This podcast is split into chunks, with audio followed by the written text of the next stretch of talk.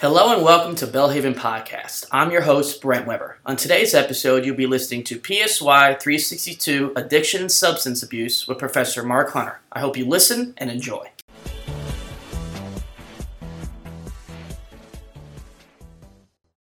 Welcome to Unit 6 in Psychology 362 Addiction and Substance Abuse. In this unit, we're going to look at psychotherapeutic medications and over the counter drugs. Chapter 13 of your textbook goes into much more detail the psychotherapeutic medications, but we'll give an overview for this uh, lecture. Psychotherapeutic medications is the term used when we're trying to provide some relief to people with mental illness and to be able to function better in their environment.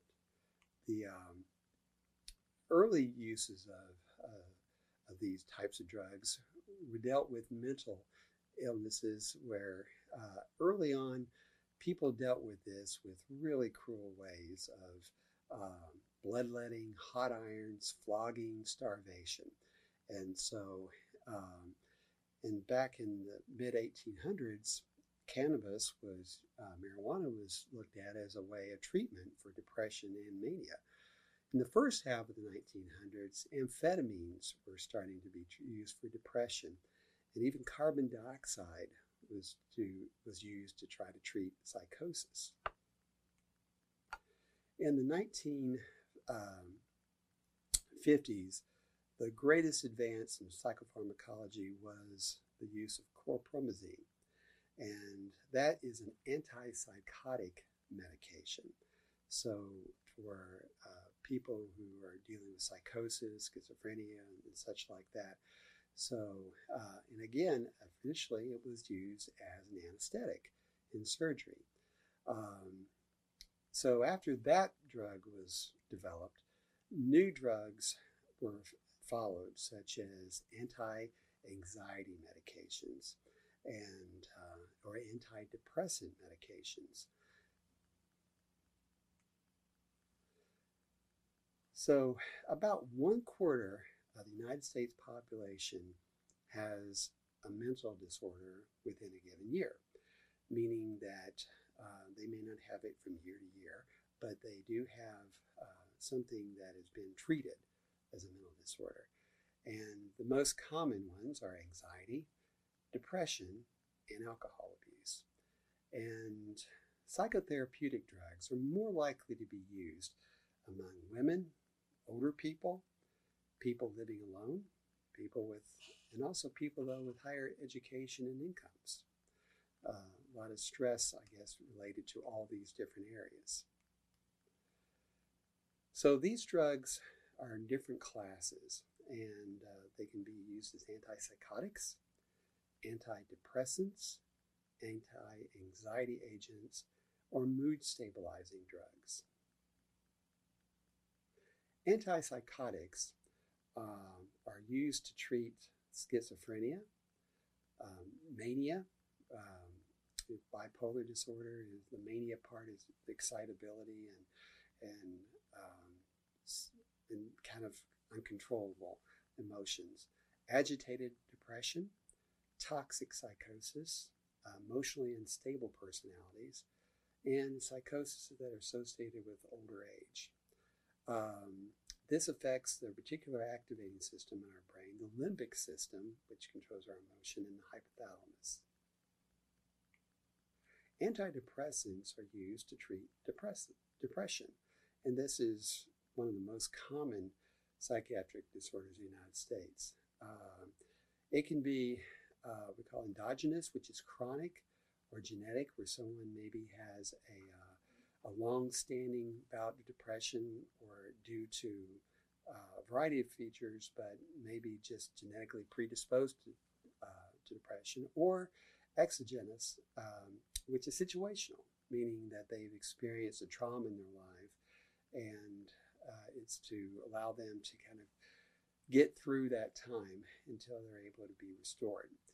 Um, and so the the two major drug classes in depressants or antidepressants, excuse me, cyclic antidepressants and monoamine oxidase inhibitors, are what is commonly referred to as MAOI. Barbiturates were used as depressants as sleeping pills initially and for treatment of anxiety. So, um, use of barbiturates was limited following that they did have adverse effects, such as rapid development of tolerance, that you, you need more and more to get the same effect. Uh, severe withdrawal symptoms. Someone is uh, trying to get off barbiturates in some form, and um, that's a those are very hard drugs to just stop uh, cold turkey just immediately. You would need to taper off those barbiturates. Um, there's a high risk of overdose and high abuse potential those types of drugs. Anti anxiety agents are under the category of benzodiazepines. And this really revolutionized the understanding of depressant drugs, antidepressant drugs. This uh, relieves anxieties um, with fewer side effects than the previous antidepressants. Um, and these work on the GABA receptor sites. Again, just uh, reemphasizing that the drugs that we're, we're studying affect neurotransmitters, either blocking something, a neurotransmitter, or providing more of it or mimicking it. Benzodiazepine um, are more selective in their effects than other depressants, and um, and they can um, they can relieve anxiety without producing the sedation effect that uh, earlier antidepressants have, or affecting motor impairment. Um, but they also may develop tolerance and dependence, and you can have withdrawal symptoms if you try to get off of those. Mood stabilizing drugs um, is what probably the most well known is lithium, and that's used to treat mood disorders such as uh, mania or manic depressive bipolar disorders, and um, and so once someone is being treated with lithium, they uh, may stay on lithium to prevent that uh, mania to returning. So it's used as a prophylaxis. It what it does again affects the neurotransmitters. It enhances the reuptake of serotonin norepinephrine, and it decreases dopamine uh, receptors. So again, the general idea is these drugs uh, work on the neurotransmitter receptor sites and uh, either increasing or decreasing um, the neurotransmitters. Now we're going to look at what we refer to as over the counter drugs, and often this is referred to as OTC.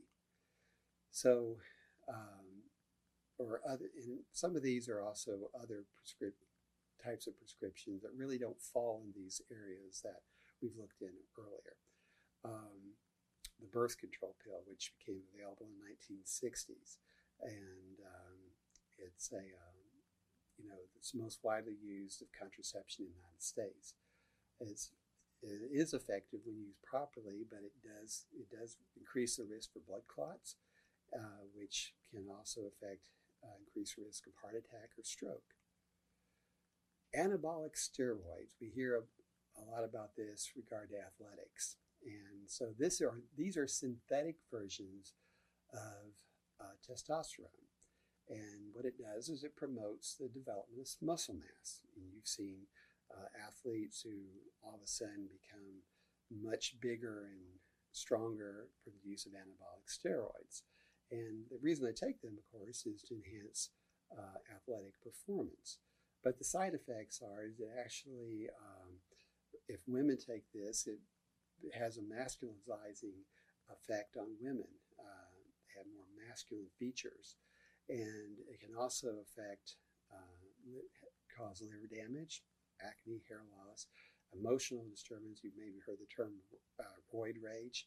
Uh, some, you know, have been on, a, on anabolic steroids for some time, uh, they become much more agitated. over the counter drugs are what those things that you can buy at Kroger or CVS or wherever you, you know, get a lot of your medicines. And so these have been considered safe enough to dispense without a prescription. Now, a lot of times the over counter drugs that we have now previously were prescription drugs.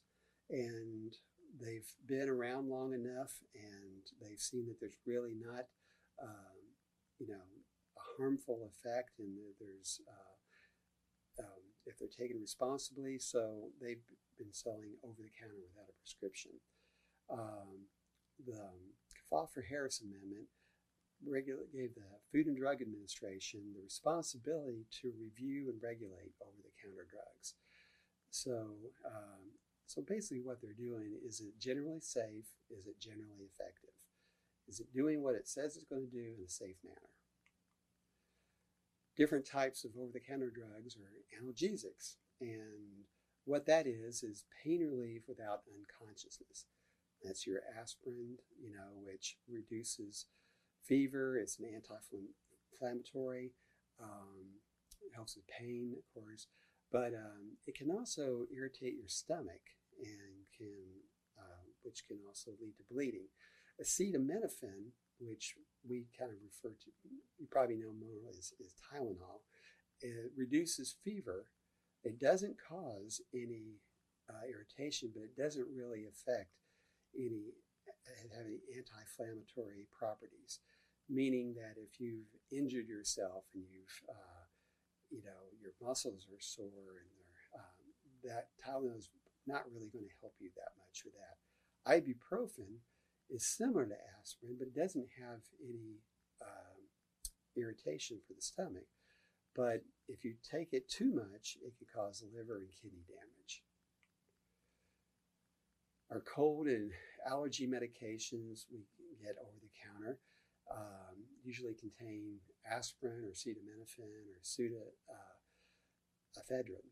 And the pseudoephedrine um, has been regulated in the last uh, decade or so because there was a time when people were buying large amounts of this to produce uh, meth, methamphetamines.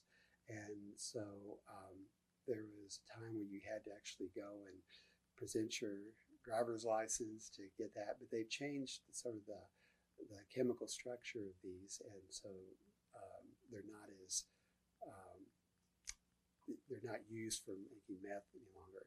Dextromethorphan is um, is used in some cough medicines, and but if you take too much of it, it can cause psychosis and unfortunately has become a drug of abuse. Um, so, it's um, you know cough syrup or, or, things where people will take that and um, try to get the uh, the psychosis experience from that.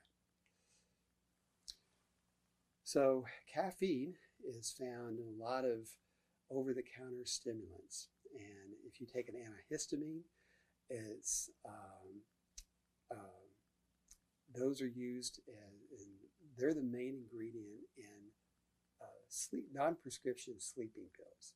So the over-the-counter sleeping pills. So the side effects with, um, uh, with antihistamines are can be dizziness, nausea. Uh, so if you've ever taken like Benadryl or something, there's one says sleepy and one non-sleepy, and so if you have those, um, you know, those really contribute to, to those over-the-counter sleeping. Now there's lots of herbal products, hormones, dietary supplements, and your book goes in much more detail than I am for this lesson. Um, but um, these are things that include herbs and or amino acid preparations, hormones, uh, dietary supplements, um, such as they're often re- exempt from regulations that involve testing and safety and efficacy. So uh, a lot of times they're promoted or marketed as a way of producing these great effects and um, you know different types of, of herbs and others. And so I encourage you to read your book to know more about that, especially if you've taken one of these and, and find out more about that. inhalants. And inhalants are really anything that can alter consciousness. And um, this is where you can, a lot of things like paint and glue and, and things will uh, have this. And so it's a cheap form of drug abuse. And I've seen, uh, I've been in parts of the world where I've seen street kids will have inhalants in baggies and they'll uh, smoke or not smoke it, inhale it, and they'll get this sense of uh, uh, euphoria because it's so cheaply obtained. You could go to any store and find something with an inhalant in it. So um, these are uh, other types of drugs that um, are readily available at your store that have been abused in different forms. Well, that ends this lesson, and we'll meet you for our final unit in Unit 7.